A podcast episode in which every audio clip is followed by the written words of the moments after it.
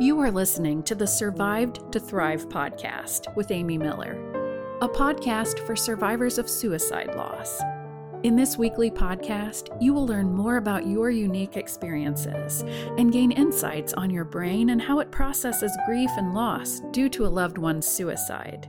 While suicide grief comes in all shapes and sizes, Amy shows you that you still can have a life full of joy and fulfillment even though your loved one died. You don't have to just survive anymore. You can thrive. You are listening to the Survived to Thrive podcast with Amy Miller, episode six, crucial self-care tips to use during the holidays. Hi there, friends. How are you? Okay, so I'm sitting here in my office. It's super cloudy in here because it's cloudy outside. Okay, so it's a little bit darker than it usually is. And we've been having cloud cover and rain for the past three days. And it's so funny to me because in Arizona, you don't really see this very often.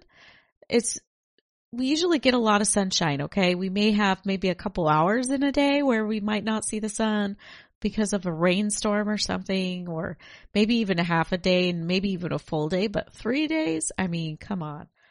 We're used to not having to deal with that. That's why we moved here.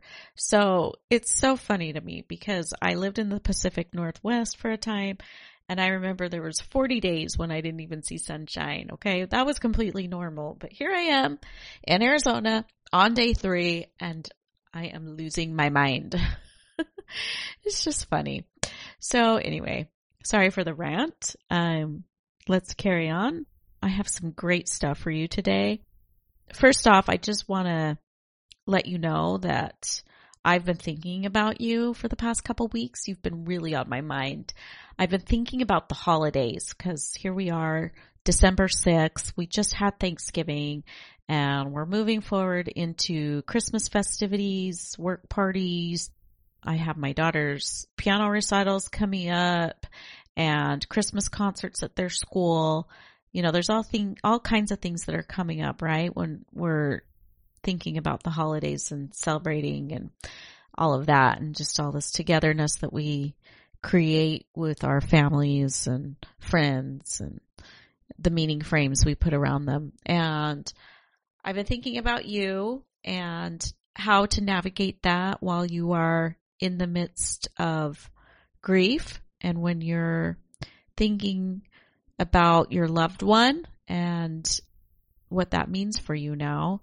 I want you to know that I am definitely with you on that, especially because I I lost my sister right around Thanksgiving and she was found by some hunters on Thanksgiving morning.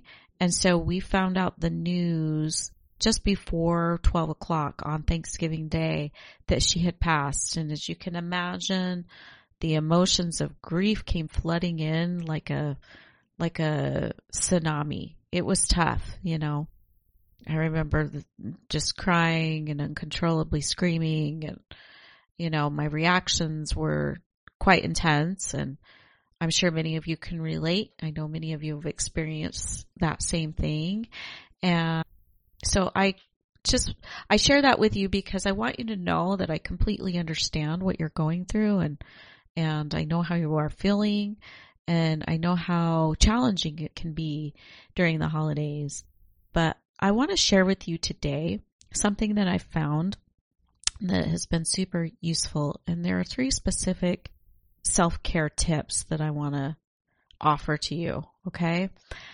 The first tip that I think is super important and probably the first thing you really need to do is just to be aware that grief during the holidays just might resurface. Okay. Sometimes it will just show its face while you're in the midst of your holidays. I know from my clients that this comes up the first holiday that they've experienced after loss and it also comes up 20, 30 years later. Okay. Doesn't really matter how long it's been since you have lost your loved one, that this will just sometimes come up. Okay. And if it comes up during every single holiday, totally normal. Okay, nothing has gone wrong. It's just part of being human and it's just part of what grief is because grief really has ebbs and flows and depending on what the meaning frames you have around the celebrations that you are celebrating and the festivities that you have planned, you'll most likely just have emotions come up from the thoughts of missing your loved one. Okay. And it's just totally okay. And it's important to remember that. And what you're feeling is just part of our human nature. It's just part of it. Okay. I think it's also important to point out that it's just the way our brains work. Okay. So our brains really like consistency and routine and they like to know what to expect. Okay. So when something arises, like not having your loved one there to participate in traditions, our brains have to work a little bit harder and it feels uncomfortable. Okay.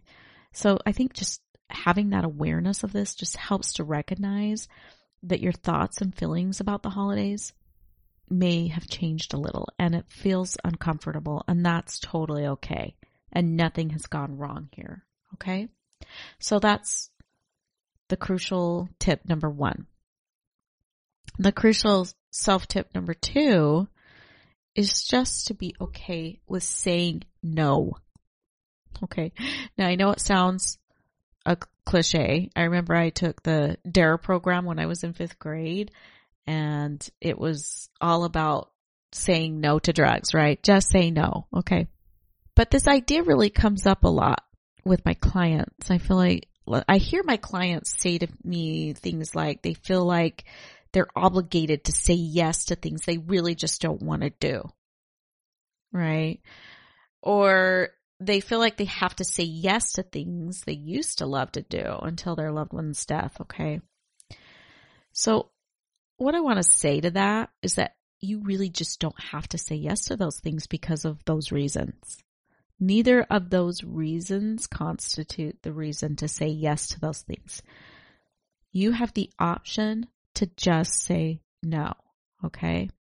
And this obligation that you are feeling is just based on what you are thinking about that. And you simply can just choose not to feel obligated by choosing to think differently about it. Okay. So I want you to think about this in this example. Okay. So first off, before I share this example, there's a lot of sentences that swirl around in our minds. And when we think these sentences, okay, they create these emotions that we're feeling. Okay. That's where our emotions come from are these sentences, these thoughts, if you will, that we're thinking in our head. Okay.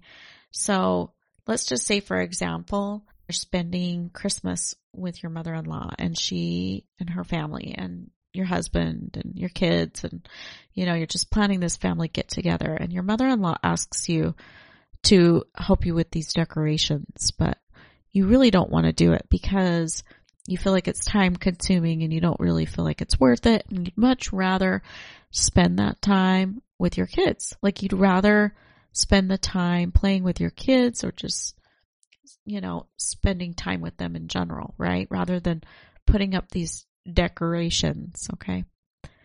But the thoughts that you're thinking in your head are, if I don't help my mother in law do these decorations, then I'm going to disappoint her. Okay? Does that sound familiar? That you feel like you might just disappoint her if you just don't do it? Okay?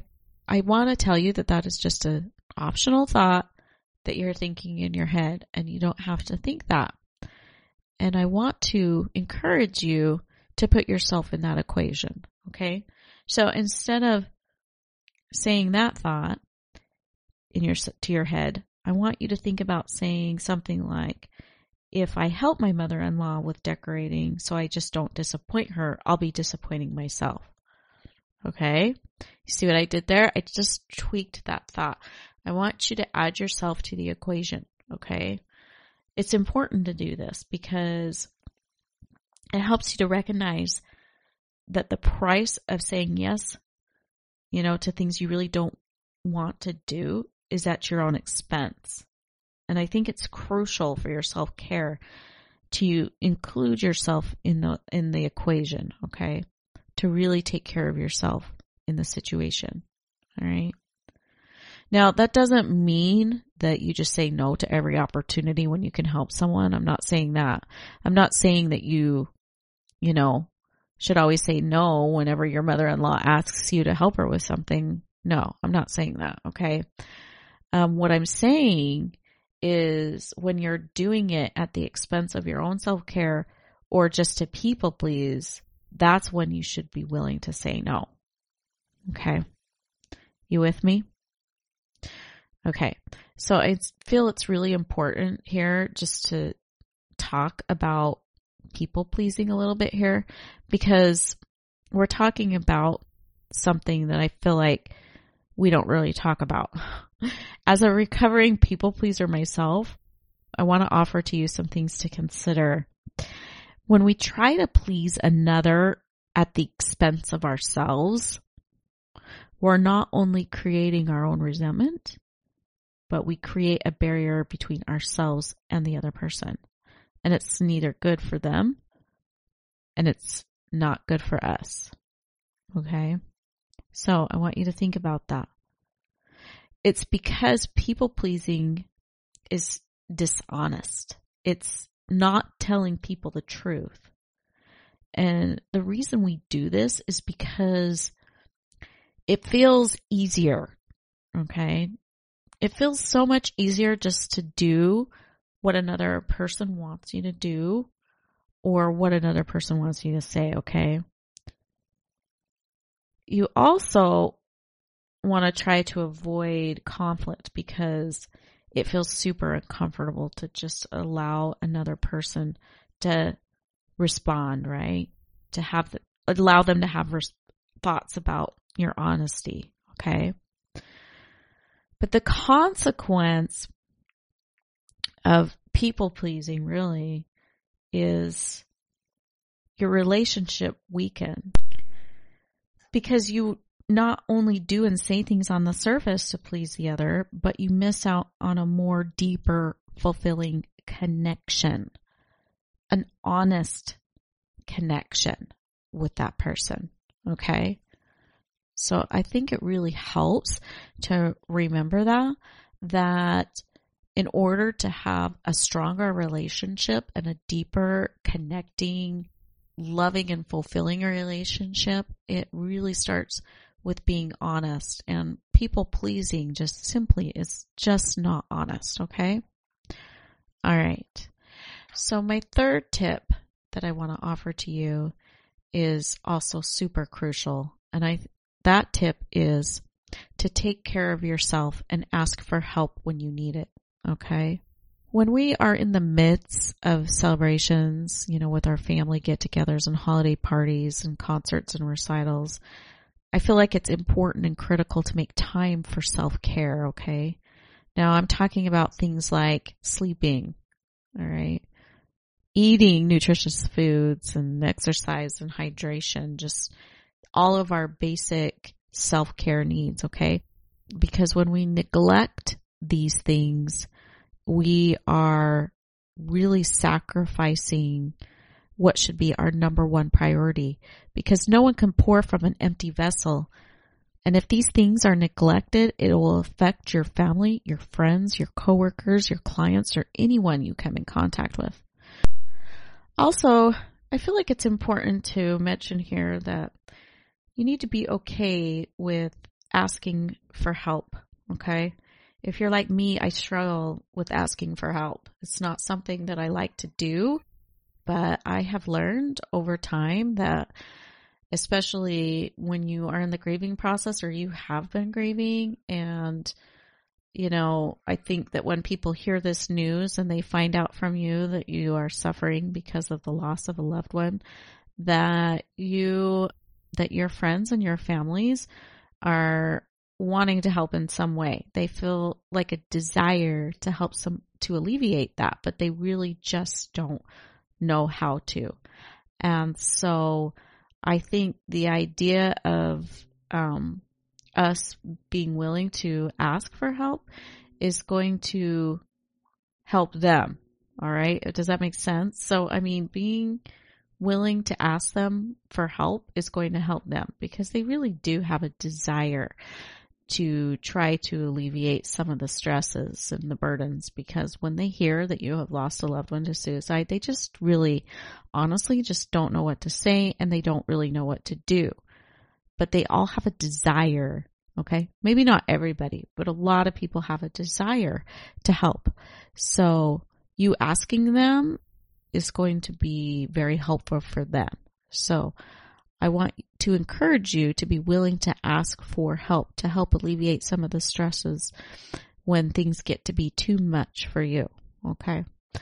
All right. So those are my three tips. The first one is to just be aware that grief is going to probably come up around the holidays and just have a general awareness and being willing to just experience it and to be okay with it and understand that that's just part of our humanness. Okay. Number two is to be willing to say no. Okay. That's super important. All right. Just being willing to say no when it is something that's going to be at the expense of yourself or if it's just going to be a people pleasing thing. Okay. The third thing is to take care of yourself and to ask for help when you need it. And I encourage you to do those things. And if you do, it's really going to help you tremendously when you're trying to navigate the holidays while grieving, after grieving, post grieving. Okay. And in general, just to have a more enjoyable time with your family and friends and with yourself. And I hope that you'll take these tips and utilize them. And I hope you have a happy holiday. Thanks. Till next time. Bye. Thank you for listening to the Survived to Thrive podcast. If you like this podcast, please share with your friends and write a review on iTunes. Also, check out survived 2 thrive.com for more information and to subscribe to get the podcast's latest episode, along with useful tips you can begin to use immediately to feel better, directly sent to your inbox.